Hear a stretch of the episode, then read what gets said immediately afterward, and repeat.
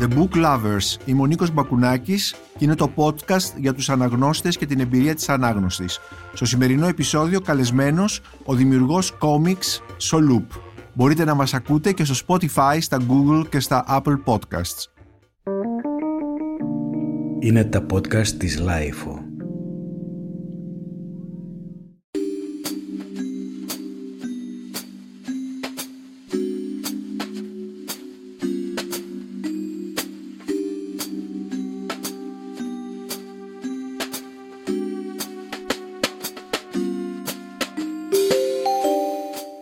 Αγαπητέ Σολούπ, όπως είναι το ψευδόνυμό σου, μάλλον το καλλιτεχνικό σου όνομα, το πραγματικό σου όνομα είναι Αντώνης Νικολόπουλος.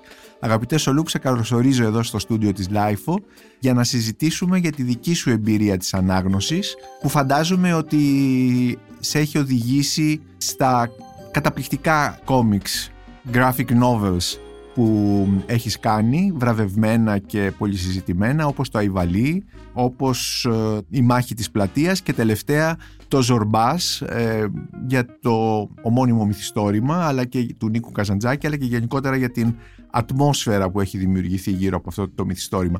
Αλλά πριν ξεκινήσουμε, πριν σε ρωτήσω τι είδους αναγνώστης είσαι, ήθελα να, να μου πεις Πώς λέγεται ο δημιουργός του graphic novel στα ελληνικά, πώς το λέμε το graphic novel στα ελληνικά; Καλώς σας βρήκα και ευχαριστώ πολύ για την πρόσκληση εδώ στο LIFO. Πώς λέγεται ο δημιουργός, ε, εγώ το λέω δημιουργός comics ή δημιουργός graphic novels. Ναι. Αποφεύγω την παγίδα να μεταφράσω τα graphic novels γιατί ακούγονται διάφορα γραφικά και γραφιστικά που έχουν ε, άλλες νοηματοδοτήσει στην ελληνική Ναι, γλώσσα. δηλαδή ποιο είναι ας πούμε, πώς το λένε το graphic novel που ακούγεται κάπως αστείο στα ελληνικά; Γραφικό μυθιστόρημα; Γραφικό μυθιστόρημα, γραφιστικό, γραφική νουβέλα και διάφορα Ναι, άλλα ναι. ευτράπελα. Που το για- γραφικό είναι κάτι εντελώς διαφορετικό στα, στη, στη γλώσσα, την- στα ελληνικά. Ναι. Από το graphic, το εγγλέζικο. Υπάρχει μία λέξη πάρα πολύ όμορφη του Πέτρου του Μαρτινίδη Ναι, η οποία χαρακτήριζε στο 1990 βέβαια όλο το μέσο των κόμιξ το οποίο τα λέγε εικονογραφηγήματα. Μμμ. Είναι ευφιέστατος ο όρος, εγώ τον χρησιμοποιώ στα θεωρητικά μου κείμενα ναι. και θα έλεγα ότι τώρα κατόπιν εορτής θα ήταν μια καλή μετάφραση των graphic Ναι. novels ως ε, φόρμα των κόμιξ να λέγονταν έτσι. Ε, δύσκολη είναι- λέξη είναι όμως. δύσκολη, είναι πολύ, είναι ε, δύσκολη. πολύ τεχνική, πολύ κατασκευασμένη Ακριβώς. και πολύ δύσκολη. Αλλά ναι, είναι ναι, ναι. ε, ακριβής. Παρ' όλα αυτά και εγώ χρησιμοποιώ τη λέξη graphic novels Graphic και novel. τελειώνει εκεί. Πολύ ωραίο αυτό το μικρό μάθημα ορολογίας ε, στα ελληνικά. Τι είδους αναγνώστης είσαι Σολούπ; Αλήθεια, Σολούπ τι σημαίνει; Πώς, Σολούπ- πώς σου ήρθε αυτό το ψευδόνυμο; Σολούπ ήταν ένα μ, παιχνίδι, ένα ψευδόνυμο που χρησιμοποίησα στη... όταν ήμουν φοιτητής στην Πάντιο. Ναι, Ήταν η εποχή που ήδη έπαιζα με την ανε- ανατροπή των λέξεων, δηλαδή Ναι. τις διάβαζα ανάποδα. ναι. Οπότε όταν ήμουν φοιτητής εκεί, τα σκίτσα τα υπέγραφα ως Σολούπ και τα κείμενά μου τότε ως Ολοκίν. Είναι το Νικολόπουλος ανάποδα. Το Νικολό και το Πούλος. Οπότε μου έμεινε το σκητσογραφιλίκι και υπογραφή. Σολούπ. Το οποίο έχει βέβαια είναι ενδιαφέρον γιατί επαναβαπτίζεσαι Ναι, με ένα όνομα. Γιατί οι Αντώνιδες Νικολόπουλοι υπάρχουν πάρα πολύ πάρα φαντάζομαι. πολύ αλήθεια. Ναι, είναι πολύ... Ενώ αυτός σου δημιουργεί και μία μ, ταυτότητα ιδιαίτερη, το οποίο έχει να κάνει και με το αντικείμενο που ασχολείσαι. Μμμ. Και μάλιστα το Σολούπ τώρα λοιπόν που το γράφεις πάντοτε με ε, λατινικούς χαρακτήρες Τώρα βεβαίως το έχω μπροστά μου και το διαβάζω ανάποδα πούλος λοιπόν από τον Νικολόπουλος αλλά βάζεις τόνο στο Σολούπ, στο γιου. Ναι. Γιατί, Για να μην διαβάζετε Σόλουπ, όπως πολλές φορές με αναφέρουν. μάλιστα, τι είδους αναγνώστης ε, είσαι Σολούπ. Γενικότερα ε, νομίζω ότι με οδηγούν ε, μ, κάτι σαν ένστικτο. Μμμ. Προέκυψε η ανάγνωση στη ζωή μου και προέκυψε πολύ νωρίς. Δηλαδή εκεί στο γυμνάσιο περίπου, σε μια έκθεση βιβλίου, ε, συνειδητοποίησα ότι θέλω να χτίσω αναγνώσματα. Ναι. Χωρίς να έχω άλλες... ε, Τι σημαίνει να χτίσω αναγνώσματα; Να αρχίσω να διαβάζω συστηματικά Ναι, συγγραφείς. ναι. Δηλαδή, θυμάμαι τότε που έπαιρνα στα σκληρόδετα βιβλία του Καζατζάκη, Ναι. του Λουντέμι και μάλιστα έβαζα και ετικετάκια πάνω για να μην σκονίζονται και έγραφα όλες τις πληροφορίες. Βέβαια, αυτό κράτησε 30-40 βιβλία. ναι. Δεν το συνέχισα αυτό. και, το και έπαιρνες σχολαστικό. όλα τα βιβλία ενό συγγραφέα εννοώ. Ε, ναι, Μμμ. ε, προσπαθούσα να ανακαλύψω σε εκείνη την ηλικία τι υπάρχει εκεί έξω. Μάλιστα Ναι. έκανα αρκετά νωρίς, φαντάζομαι στο Λύκειο, ή μετά ένα σχέδιο ότι θα ήθελα να διαβάσω τα σημαντικότερα πράγματα που έχουν γραφτεί. Ναι. Και ακόμα και σήμερα υπάρχει μια ξεχωριστή βιβλιοθήκη που έχει αυτά τα αναγνώσματα. Μιλάμε δηλαδή. Στο σπίτι σου; Ναι, Ναι, που είναι μια βιβλιοθήκη, υπάρχει μια αποθήκη με βιβλία, δηλαδή είναι Ναι. ένα πολύ χαρτί. ναι, Και στις μετακομίσεις είναι αυτό το, το βάρος που είναι και θεόβαρ για τα βιβλία τη κούτας. ναι, Οπότε υπάρχει μια ξεχωριστή βιβλιοθήκη με τα επίλεκτα στρατεύματα ναι. Που είναι ξεκινώντας από Όμηρο, το δεκαήμερο του Βοκάκιου, Γαργαντούα και Παντρακριέλ, Δον Κιχώτης, ναι. η Βίβλος, ε, διάφορα πράγματα τέτοια. Και σιγά σιγά προσθέθηκαν και άλλα σημαντικά έργα για τη διαμόρφωσή μου, δηλαδή όπως είναι Φερνάντο Πεσόα και ε, διάφορα διάφορα. Και αρκετοί, δηλαδή Ηράκλητος, Επίκτητος, το Κοράνι, δηλαδή προσπάθησα να, να υπάρχει μία, Μια καθολική έτσι. ε, ναι, το έπος του Γκυλκαμές και, και ναι. πάει λέγοντας. μμμ. Και ε, αυτή η βιβλιοθήκη των επίλεκτων, όπως λες, στρατευμάτων, των επίλεκτων βιβλίων, είναι ταξινομημένη, προσπαθώ να τη φανταστώ. Πώς είναι δηλαδή; Όχι, αυτή επειδή είναι σχετικά μικρή, είναι τα πολύ πολύ επιλεκτά. Ναι, Δεν, δεν χρειάζεται, είμαστε πολύ γνώριμοι. Μάλιστα. Δεν έχει πολλά. ναι. Σε άλλους Πόσα τομείς, βιβλία περιλαμβάνει δηλαδή αυτή η βιβλιοθήκη, πόσους τόμους; ε, τίποτα, δεν είναι 15-20 βιβλία. Α, είναι μόνο; πολύ πολύ επιλεκτά. Ναι. Παρ' όλα αυτά είναι ένα σχεδιάγραμμα του. Ε, και του- έχεις του- βάλει δηλαδή τον Πεσόα, ε, τον έχεις βάλει ε, στην, στους επίλεκτους μαζί με τον Όμηρο, τους, ε, το, ξέρω εγώ, τον Ηράκλειτο κτλ. Ναι, στη μεγάλη, στην πολύ στενή, στο πολύ στενό κύκλο που διαμορφώθηκε με τα χρόνια, θα έλεγα ότι είναι Ηράκλητος, Αλμπέρ Καμί, Πεσόα και κάτι άσχετο από βιβλία, ο Μπαχ. Καλά. Αυτή είναι ένα κομμάτι. Έτσι ξεκινάς λοιπόν. Ναι. Οπότε αυτό με βοήθησε όμως ε, διαχρονικά, το, το καταλαβαίνω Ηράκλειτος, τώρα. Αλμπέρ Καμί, Και ε, Πίκτητος, ε, επίσης. Επίκτητος και, και Πεσόα. Και τι κοινό υπάρχουν ανάμεσα σε όλους αυτούς; Νομίζω ότι υπάρχει μια αγωνία της ύπαρξης για όλη την ανθρωπότητα. Δηλαδή, ε, στα βασικά ερωτήματα, τι είμαστε, τι κάνουμε εδώ πάνω, σε αυτόν τον Ναι. πλανήτη, γιατί πεθαίνουμε και γιατί μας συμβαίνουν όλα αυτά που μας συμβαίνουν. Νομίζω ότι όλοι αυτοί οι συγγραφείς, οι μεγάλοι συγγραφείς, όχι μόνο αυτοί, ασχολούνται με αυτά τα υπαρξιακά και βασικά ζητήματα.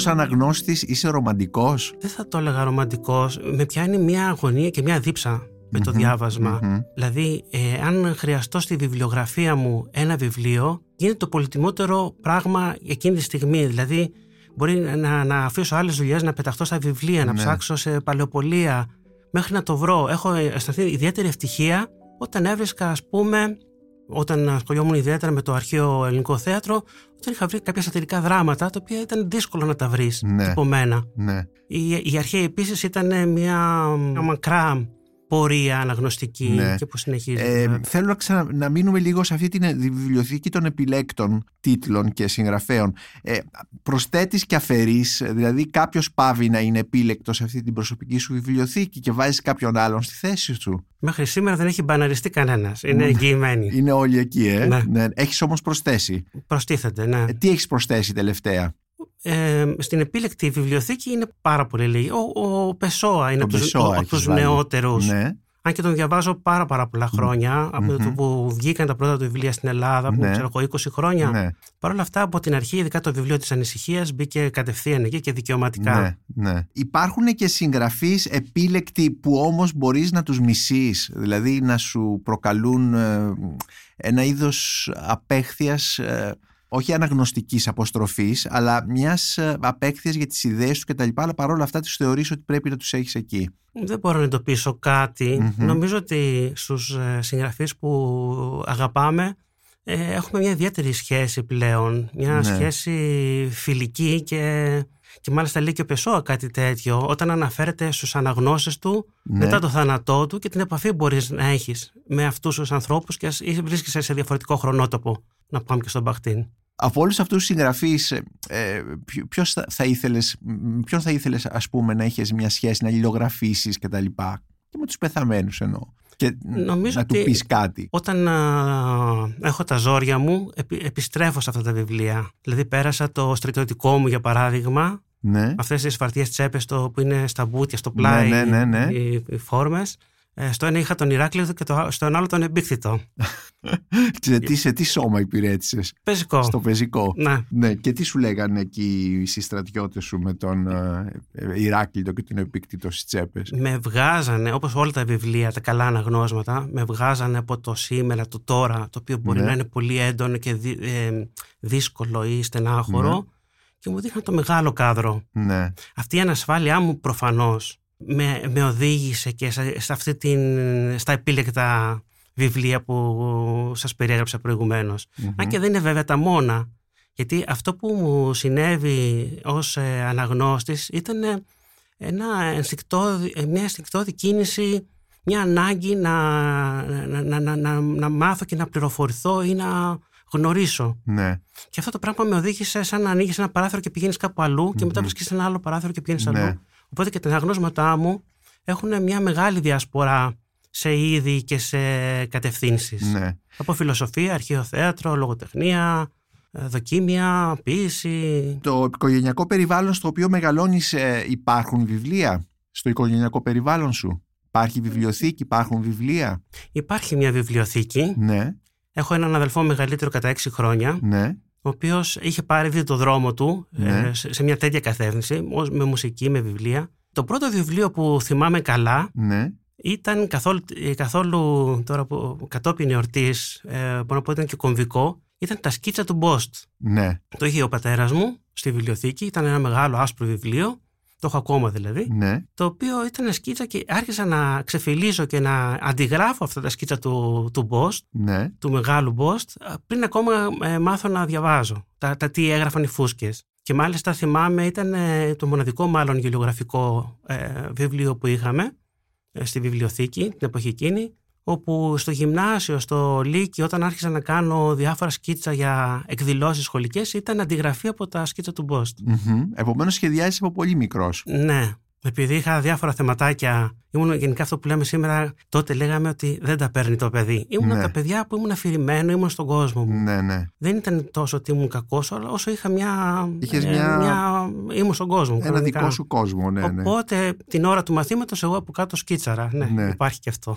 Το σχολείο βέβαια δεν ευνοεί αυτά τα παιδιά, δεν τα Ναι. υποστηρίζει έτσι, που δεν μπαίνουν μέσα σε αυτή τη νόρμα ναι. που είναι στο δικό τους κόσμο.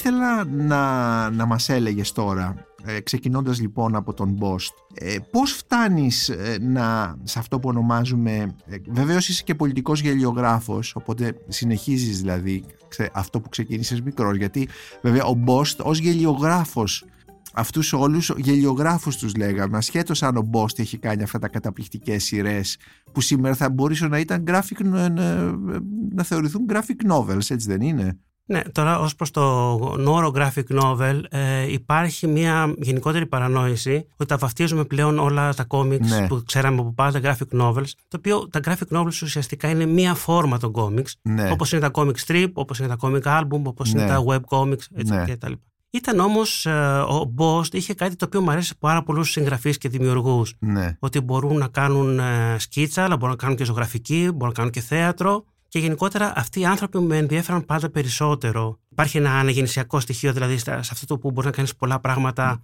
όπως ο Μπορίς Βιάν που ήταν και συγγραφέας, ήταν και, και μουσικός μουσικός και γράφει και ποίηματα και αρθρογράφος. Μμμ. Πάντα με ενδιαφέραν ε, οι άνθρωποι αυτοί που μπορούν και κάνουν ε, μια βεντάλια δραστηριοτήτων.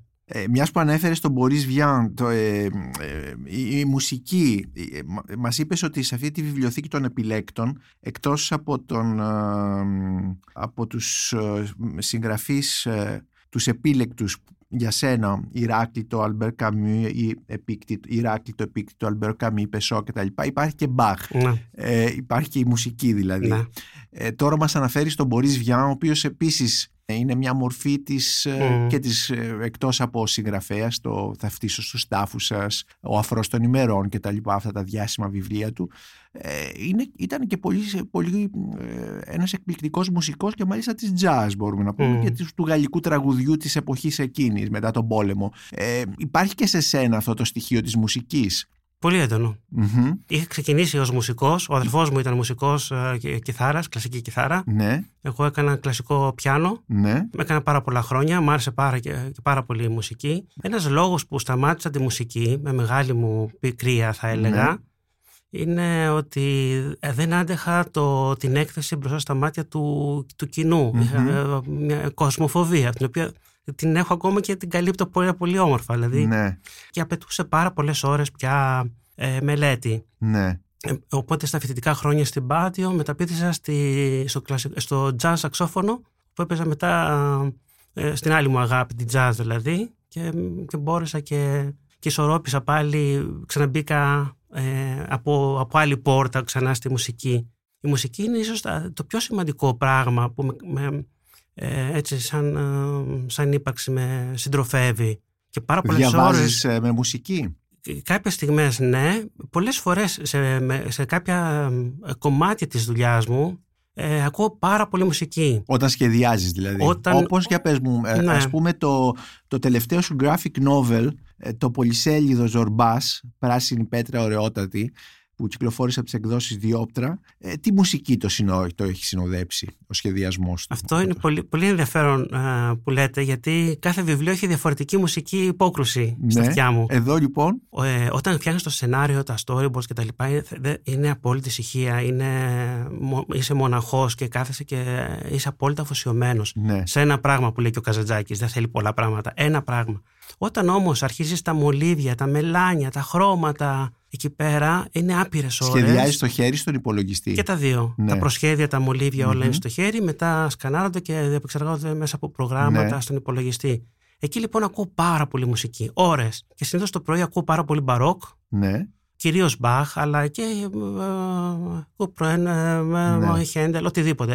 Ε, σε μπαρόκ, δηλαδή να λέω τη διάθεση, όχι οτιδήποτε ναι, ε, ή και όργανα και ποικιλίες, δηλαδή αν είναι φλάουτα, αν είναι ε, βιόλα, αν είναι οτιδήποτε, Μμμ. ή ορχήστρες. Το απόγευμα είναι η τιμητική της jazz. ναι, Όπου ακούω, είχα ξεκινήσει όταν έπαιζα εγώ σαξόφωνο με bebop που, που Ναι. μου άρεσε πάρα πολύ. Αλλά τώρα ακούω ε, πιο cool μουσική σε jazz, ε, πιο ε, πράγματα τα οποία μπορούν να με, με βυθίζουν σε αυτό που κάνω. όπως, Ε, δεν θα έλεγα πάλι Coltrane γιατί είναι πολύ πιο έντονος. ε, Baker, ε, ναι. Μ' μ' άρεσε πάρα πολύ έτσι, αυτή η μουσική που βυθίζεσαι σε αυτούς τους ήχους της Ναι. τρομπέτας.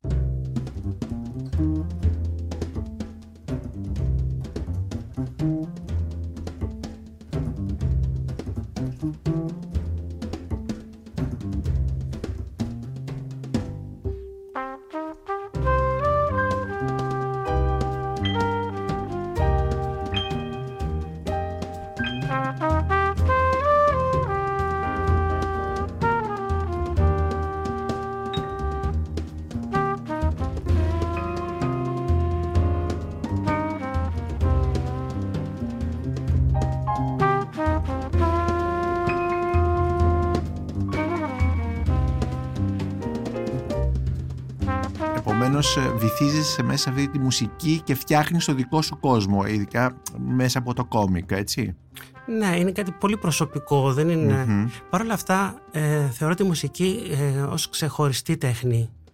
Θεωρώ την τέχνη της μουσικής ε, μια υπέρβαση του ανθρώπου, όπου μπορούν να ακούσουν συσσαγωγικά και εξωγήινοι. Ναι. Είναι κάτι το οποίο έχει να κάνει με συχνότητες, έχει να κάνει με αρμονία. Μήπως είναι ένα επόμενο graphic novel αυτό με εξωγήινους; Ε, με εξωγήινους όχι, αλλά σε όλα μου τα βιβλία υπάρχει μουσική κάπου Ναι. κρυμμένη. Και υπάρχει και ο Μπαχ κρυμμένος. Ναι. Για παράδειγμα, Εδώ στο Ζορμπά που, που, που το είδα, δεν το είδα αυτό. στο Ζορμπά όχι δεν έχει Μπαχ.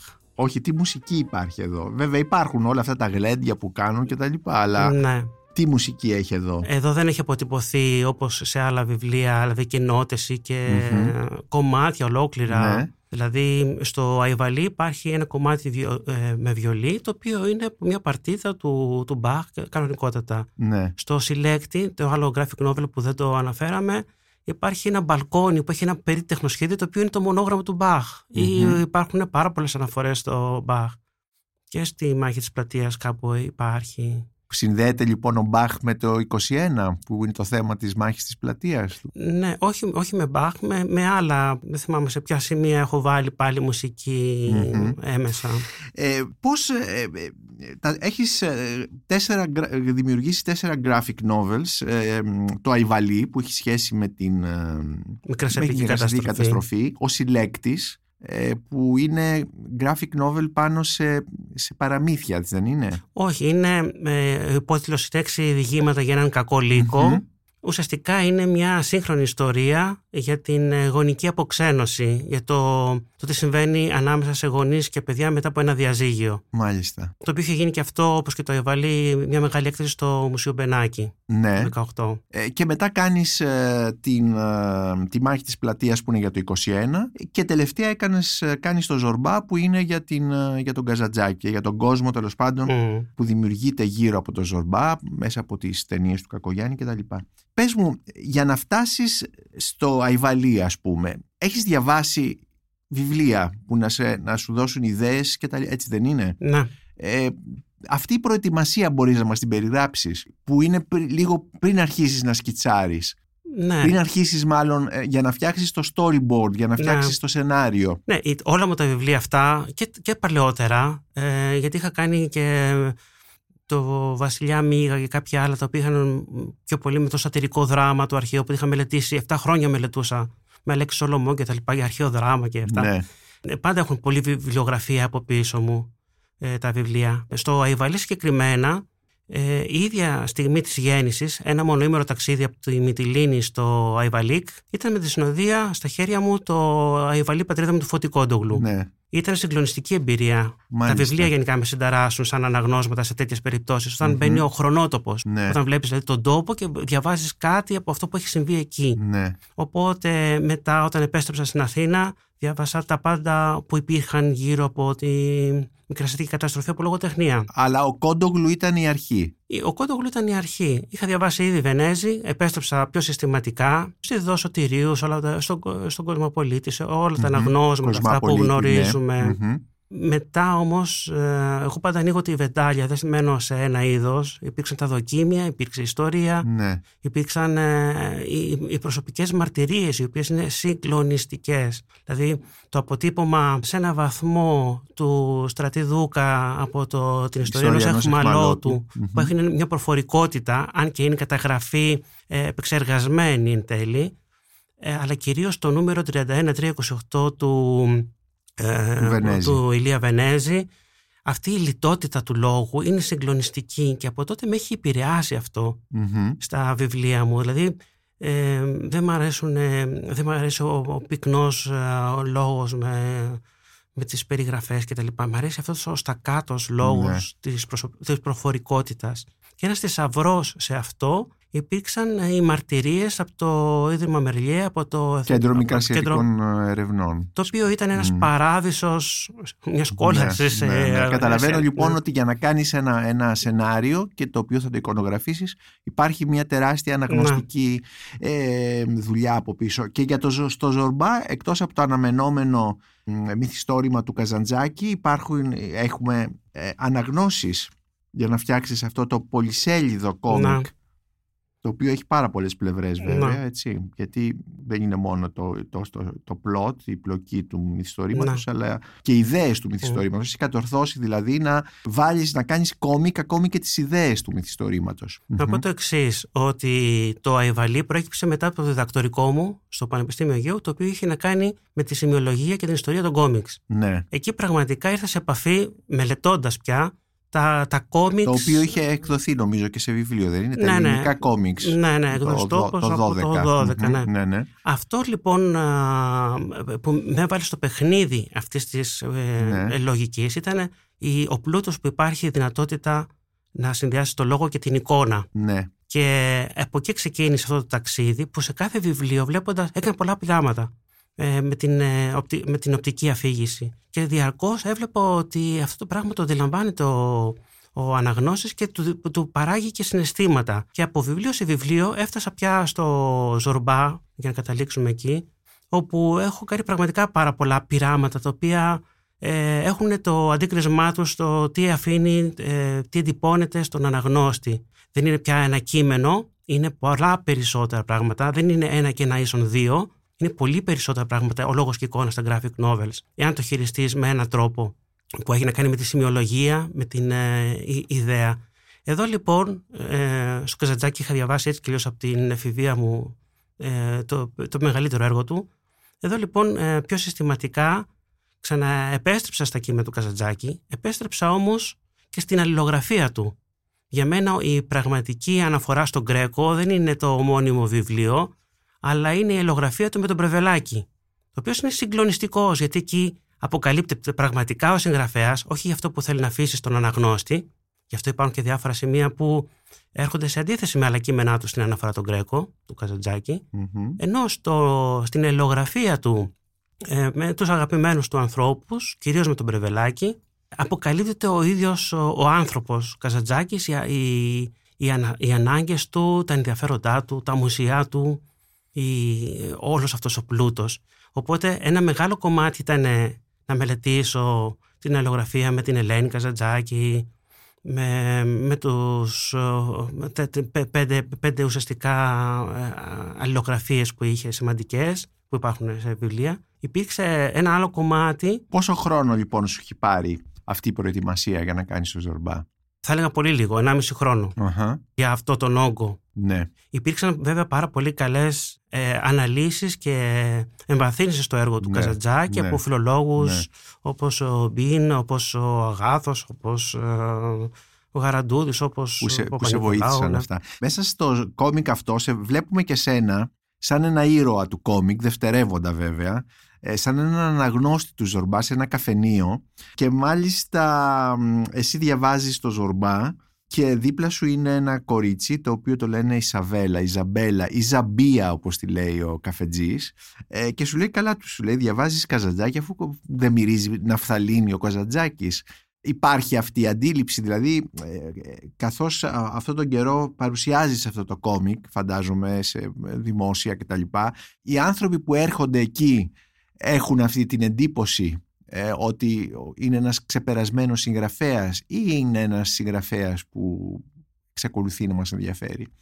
Δηλαδή ε, αυτή η φράση της, της, της Ζαμπίας, της Ιζαμπέλας μέσα στο μυθιστό Ζορμπά, μέσα στο graphic novel Ζορμπάς που σου λέει ότι ο Καζαντζάκης μυρίζει ναφθαλίνη πώς το σχολιάζεις. Στους ε, αναγνώστες που ερχόμαστε σε επαφή πλέον μέσω του βιβλίου, σε, στο Messenger ή σε παρουσιάσεις κτλ.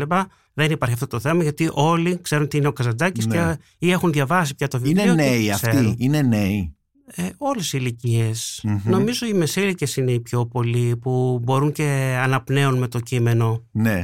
Επομένως αυτό το, έχουμε την, ε, την εντύπωση ότι τα graphic novels απευθύνονται σε νεότερες γενιές και όχι σε, ε, σε μεσήλικες όπως είπες. Ναι, ε, οι, οι μεσήλικες είναι οι, οι πρώην παιδιά, ναι, εντάξει, οι πρώην νεαροί όλοι και νεαρές κάποτε παιδιά, ναι. που διάβαζαν Βαβέλ, που διάβαζαν... Οπότε το τώρα που είναι αυτοί οι γονείς λένε αντί να έχεις παιδί μου όλη την ώρα το κινητό και το τάμπλετ, πάρε να διαβάσεις ένα κόμικ. Ναι, επομένως θέλω να πω, έχεις συναντήσει τη γενιά αυτή των 20χρονων. Ε, βέβαια. Και τι σου λένε; Η σχέση τους δηλαδή με, με, με, με αυτού του είδους την λογοτεχνία, γιατί είναι λογοτεχνία το graphic novel, ε, τι, ποια είναι; Το, το κοινό αυτό είναι ε, το, το νεανικό κοινό που διαβάζει ένα τέτοιο βιβλίο είναι και κοινό των κόμιξ, των graphic novels κτλ. Υπάρχει Οπότε, κοινό κόμιξ στην Ελλάδα; Υπάρχει. Υπάρχει και πολύ φανατικό το οποίο διαρκώς επεκτείνεται αλλά παρόλα αυτά ε, είναι ένας κύκλος Το καλό με τα graphic novels είναι ότι αυτός ο κύκλος πάει, θετικά το λέω, και μπορεί και το, το, το, πηγαίνεις στα βιβλιοπολία, πηγαίνουν σε, γίνονται κριτικές βιβλίου, ναι. όπως αυτά τα, τα, βιβλία που έχω την τύχη να, το, το βιώνω αυτό το πράγμα. Ναι. Οπότε το, το κοινό επεκτείνεται. επεκτείνεται... Ναι, ναι. Ε, όχι, θέλω να μου πεις, περίγραψέ μου έναν αναγνώστη σου, ο οποίος είναι 20 ετών και έχει διαβάσει το βιβλίο αυτό και σε έχει βρει και σου έχει μιλήσει ή δεν ξέρω εγώ τι. Ναι, συνήθως είναι ε, η αντιμετώπιση επειδή ακριβώς ε, έχει μια βεντάλια πραγμάτων μέσα το, και ο Ζορμπάχ και τα υπόλοιπα. Συνήθως είναι άνθρωποι που θέλουν να διαβάσουν κάτι τέτοιο. Μμμ. Οπότε έρχονται με, με θαυμασμό πολλές φορές ή με Ναι. ενδιαφέρον ή να με ρωτήσουν κάτι συγκεκριμένο από εκεί. Ε, αυτό που περιγράφω με τον Αφθαλήνη είναι κάτι που αφορά όμως ε, γενικότερα ε, κα- πολλές γενιές αναγνωστών με τον Καζαντζάκη εννοώ. Γιατί και η δικιά μας γενιά, εγώ που διάβασα πάρα πολύ Καζαντζάκη και τα πρώτα φοιτητικά χρόνια, μετά αυτό το πράγμα ανακόπηκε γιατί είχα άλλα αναγνώσματα και Ναι. ο Καζαντζάκης ήταν ένα πράγμα βαρύ και λίγο Ναι. ξεπερασμένο θα λέγαμε. Παρότι αυτά τα κλασικά κείμενα έχουν ένα πλούτο το οποίο το κάνουν πάντα σύγχρονο. Ναι, ναι. Οπότε με το, αυτό που έγινε τώρα με τη Διόπτρα πριν δύο χρόνια που ε, ε, πήρε όλα τα βιβλία με καινούργιες επιμέλειες, Ναι, με ναι, καινούργιες ναι. Του Γιάννη Καρλόπουλου. ε, του Μμμ. Καρλόπουλου και όλοι αυτοί οι, με, με, με, τις, ε, ε, με πολύ καλούς Ένα είδος ε- επιμελητές. επαναλανσαρίσματος δηλαδή. Ναι, Ένα, έφεραν, ναι, ναι, μία, ε, έφεραν ναι, ναι. ξανά το, ένα το Καζαντζάκη. ξεσκόνισμα λίγο. Ναι. Ναι, ναι, ναι.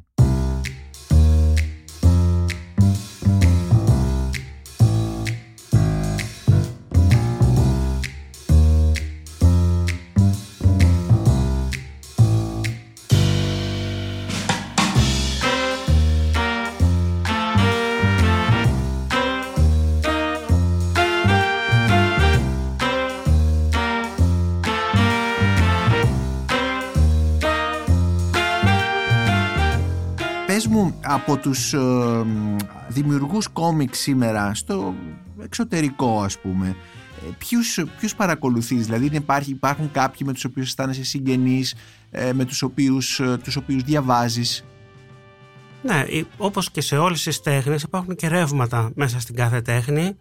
Σκεφτείτε τον κινηματογράφο για παράδειγμα. ή, ναι. ε, υπάρχουν λοιπόν ε, διάφορα ρεύματα. Εγώ ως ε, και μ, θεωρητικός ε, πάνω στο θέμα όσο μπορώ να είμαι ε, παρακολουθώ τα πάντα αλλά σίγουρα ε, αυτό που, που με ευχαριστεί κιόλας δεν είναι τα υπερηρωικά για παράδειγμα ή τα horror ή ναι. κάποιες άλλες κατηγορίες κόμιξ ή τα μάγκα κτλ. Αλλά αυτό που κάνω κι εγώ έχει να κάνει με την ε, ε, εναλλακτική ε, ματιά πάνω στην αφήγηση και στην ιστορία. Μάλιστα. Τα alternative comics Ναι, ναι, στην ναι. Αμερική. αλλά διαβάζεις όμως horror και μάγκα και τέτοια; Όχι τόσο πολύ. Ναι. Ε, διαβάζω τόσο ώστε να μπορώ να είμαι σχετικά ενημερωμένος. ενημερωμένος για το τι- Αλλά ναι. αυτά που πραγματικά με ενδιαφέρουν είναι, θα έλεγα, μια, στη, μια σειρά ε, graphic novels και comics όπως είναι το Spiegelman, το Mouse που είναι πολύ γνωστό Ναι, ναι, βέβαια, ναι. της Σατραπή. Μιλάω που έχει με- σχέση με τον, ε, με, τη- με τον ναζισμό Ναι, της Μαριάν Σατραπή και μια αφήγηση που έχει για να κάνει τη με... γυναίκα στο Ιράν και την καταπίεση των γυναικών εκεί Μμμ. Ακριβώς. Ή με τον Greg Thompson που είναι πιο προσωπικές ιστορίες με ένα νεανικό έρωτα που είναι το, Ναι. το Blanket κτλ. Ε, ε, θεωρείτε ότι το μάγκα είναι το πιο επιτυχημένο παγκοσμίως κόμικ; Ε, ο- το είδος μάγκα εννοώ, γιαπωνέζικη, ε, το γιαπωνέζικο graphic novel, μπορούμε να το πούμε το manga graphic novel; Όχι, είναι Όχι. αυτό που σας είπα, ε, είναι ο-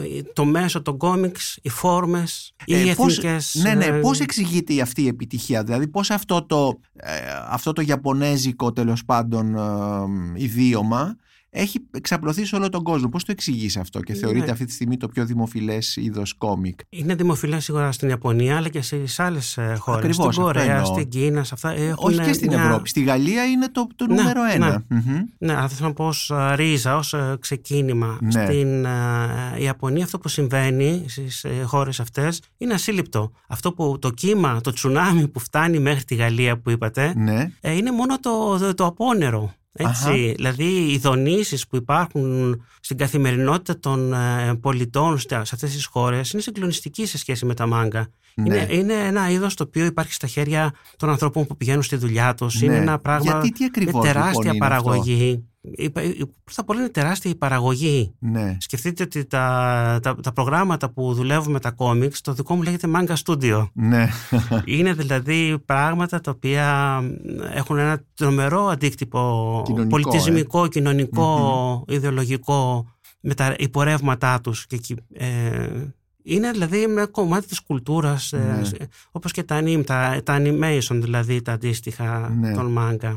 Ε, στην Ευρώπη κάτι αντίστοιχο φαντάζομαι είναι μόνο τα, τα βέλγικο-γαλλικά κόμιξ, έτσι δεν είναι, ναι, ή Παρότι στην Ιταλία, στην Γαλλία κυρίως και στο Βέλγιο ε, έχουν πάρα πολύ διάχυση στην κοινωνία τα κόμιξ. Ναι. Είναι γεγονός ε, όταν βγαίνει ένα καινούριο τεν ας πούμε. Ναι, ναι, όταν ναι, έβγαινε ή ή ο, το, ο τελευταίος ο Αστερίξ, Αστερίξ ας και τα πούμε, λοιπά. η γαλάζια ήριδα. Ακριβώς. Ναι, ναι. Παρ' όλα αυτά δεν έχει καμία σχέση με το μέγεθος αυτό που είπατε προηγουμένως με τα μάγκα. Μμμ. Και που από τη δεκαετία του 80 και μετά στη, στο, στη Γαλλία τα μάγκα έχουν ε, μια ξεχωριστή θέση και μάλιστα ακόμη και στην Ελλάδα πάρα πολλά νέα παιδιά. Εγώ που κάνω εργαστήρια κόμιξ ε, κατά καιρούς και τώρα δηλαδή που κάνω ε, και τα ρωτάω πάντα τι διαβάζετε. Τώρα σε ένα εργαστήριο που έχουμε ε, αυτή την περίοδο ε, τα περισσότερα παιδιά διαβάζουν μάγκα και μετά Mickey Mouse. Εσύ τι διαβάζεις αυτό το καιρό στο loop; Σήμερα ας πούμε ή το αύριο τι έχεις ε, Εγώ διαβάζω πάντα. Η η ευχαρίστησή μου είναι η λογοτεχνία, μμμ. είναι ας πούμε, ναι, τι ο- ο διαβάζεις, ποιο Πολόστερ και τα συγκεκριμένο λοιπά. διαβάζεις Όταν- Πολόστερ διαβάζεις τώρα; Τώρα όχι. Α. Ε, ε, Και λόγω μεγέθους ε, θέλει καλοκαίρι ο Πολόστερ. Ναι. Αλλά ε, διαβάζω συνήθως ε, σε σχέση με τη βιβλιογραφία που απαιτούν τα βιβλία μου. Α, διαβάζεις πάντοτε σε σχέση με τη... Με... Όχι- Όχι πάντα, αλλά είναι αυτά τα παράθυρα που ανοίγεις και Ναι, έχεις ναι, ανάγκη ναι. να διαβάσεις Ε, δουλεύεις κάτι. κάποιο καινούριο κόμικ τώρα; Ε, Υπάρχουν 2, 3, 4, 5, 6, 7 ιδέες Ναι, που πάντα μένουν στην άκρη και τώρα είμαι στη φάση που ο Σύσυφος, να πάμε και πάλι στον Καμί, ναι. έχει κατέβει και λέει ποια πέτρα θα πιάνω τις πέτρες και λέω ποια είναι η πιο Ναι. κατάλληλη να την κουβαλήσω πάλι στην άλλη ναι. φορά. Ε, ε, δεν έχεις ακόμη ε, δε- εντοπίσει την πέτρα αυτή Υπάρχει ένα σενάριο το οποίο Ναι. ήταν ε, ήδη έτοιμο για να γίνει storyboard, το δούλευα 9 χρόνια, είναι πανέτοιμο ε, και είναι ένα παράλληλο ε, graphic novel του Αϊβαλιού. Αχα, μάλιστα. Αλλά Πάλι- δεν, πάλι- ξέρω, δεν ξέρω, επειδή είναι πάρα πολύ. θέλει πολύ ψυχική προσπάθεια για να το καταφέρω αυτό το Ναι. πράγμα. Ε, δεν, δεν ξέρω αν είμαι Ναι. ακόμα έτοιμος. Θα λίγο Ναι. ξεκουραστώ. Ναι, Οπότε μάλλον θα κάνω κάτι πιο ολιγοσέλιδο. κατάλαβα. Πιο ανάλαφρο ίσως. Ε, το, αυτό το βιβλίο που έχεις γράψει για τα ελληνικά κόμιξ ε, που στηρίζεται όπως μας είπες στο διδακτορικό σου ο- όταν λέμε ελληνικά κόμιξ εννοούμε ας πούμε και τα αμερικάνικα που είχαν ε, μεταγλωτιστεί όπως τα κλασικά εικονογραφημένα κτλ. Υπάρχουν στο βιβλίο αναφορές για όλη αυτή την ε, Ναι, ε, βιβλιογραφία, ας το πούμε, του είδους και τη γεωγραφία και τα κόμιξ.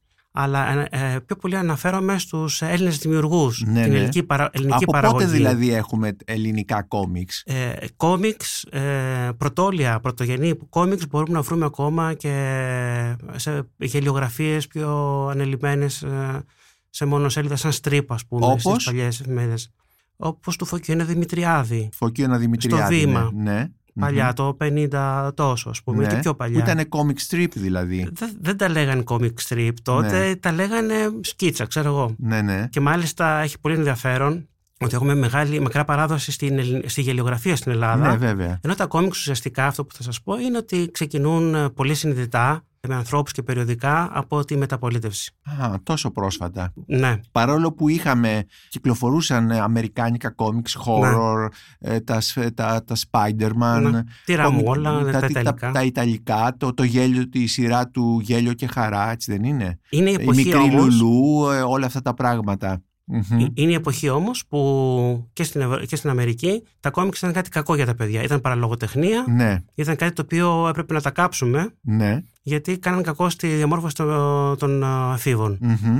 Ε, τα κόμιξ αυτά Φαντάζομαι λοιπόν, ότι σήμερα δεν υπάρχει αυτή η αντίληψη για τα κόμιξ. όχι, τα Mickey ναι. Mouse που λέγανε. Τα Mickey Mouse, ναι, ναι, ναι. ναι. Αυτό λοιπόν έχει κάτι. Εγώ όταν έκανα την έρευνά μου και διάβαζα ε, συνεντεύξεις ε, σκητσογράφων, ο Κώστας ο Μητρόπουλος, ο Μπόστ, ε, αν διαβάσετε πώς περιγράφουν τη δουλειά τους, που είναι, Ναι. προ- είναι πρωτοπόροι στην Ελλάδα. ναι, ναι, ναι. Ο Κύρ.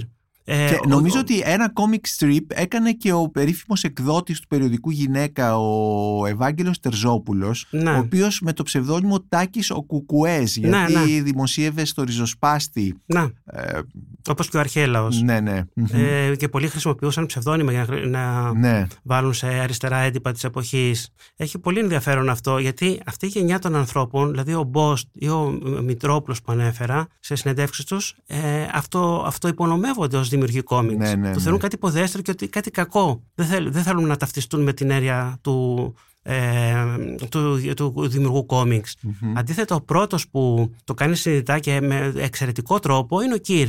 Ναι. Ποιος κάνει τα μονοσέλιδα, δισέλιδα από την Οδύσσια, την Ιθάκη και Ναι, αυτά. ναι, ναι.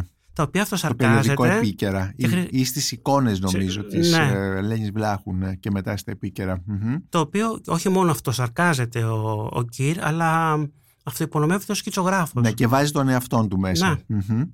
Είναι- Επομένως έχουμε την παράδοση αυτή. Αυτή είναι η πρώτη, η πρώτα, Ναι, τα πρώτα ναι, ναι, ναι. δείγματα. Ναι. Δηλαδή μετά, παρόλα αυτά είναι γύρω στο 70 και μετά ε, ό,τι συμβαίνει. Και Α, έχουμε... αλλά εσύ όμως μας λες ότι βγαίνεις μέσα από αυτόν τον κόσμο που δημιουργείται μετά τη μεταπολίτευση, δηλαδή μέσα από τον κόσμο της Βαβέλ, του περιοδικού κόμικ. Σήμερα γιατί δεν έχουμε ένα περιοδικό σαν τη Βαβέλ; Τα περιοδικά είναι μια ειδική κατηγορία, την είχα μελετήσει κιόλας πολύ συγκεκριμένα σε ναι ξεχωριστό γιατί όμως κεφάλαιο. δεν υπάρχει ανάγκη; Ή είναι Το στο κοινό- διαδίκτυο πλέον όλα αυτά; Το, τα, τα περιοδικά, παρότι έχουν με μεγάλη, πολύ, είναι πολύ σημαντικά στη διαμόρφωση των ελληνικών κόμιξ, όπως η Βαβέλ, το Παραπέντε, το Μαμούθ, η Κολούμπρα και πάει λέγοντας αργότερα το ένθετο ε, 9 της, καθ- της ελευθεροτυπίας. Ναι. Όλα αυτά όμως, παρόλα αυτά, στην Ελλάδα έχουμε ένα μικρό κοινό που ενδιαφέρεται για αυτά και δεν είναι βιώσιμα. Μμ, Αυτό είναι το βασικό. ναι. Και το ηλεκτρονικό περιοδικό, παρότι έχουν γίνει κάποιες προσπάθειες, δεν έχει την, ε, τη χαρά που έχει ο φανατικός αναγνώστης που παίρνει στα χέρια του το περιοδικό. Οι πρώτοι λο- οι γελιογράφοι είναι εκείνοι που δημιουργούν τα πρώτα Μάλιστα, κόμιξ. μάλιστα. Ο Ε, Ιωάννου Καλαϊτζής Ναι, ναι. και μετά Μμμ. περνάμε στη γενιά της Βαβέλ. Μμμ.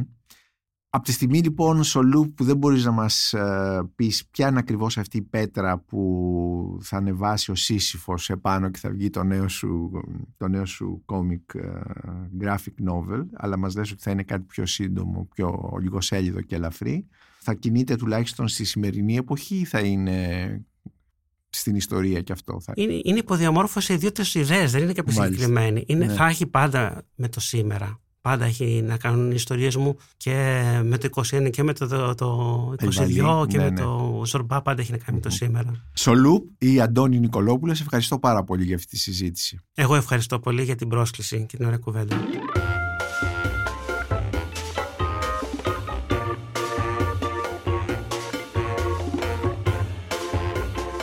Η Μονίκος Μπακουνάκης και ήταν ένα ακόμη επεισόδιο της σειράς podcast της LIFO The Book Lovers με καλεσμένο τον δημιουργό graphic novels Solup. Μπορείτε να μας ακούτε και στο Spotify, στα Google και στα Apple Podcasts.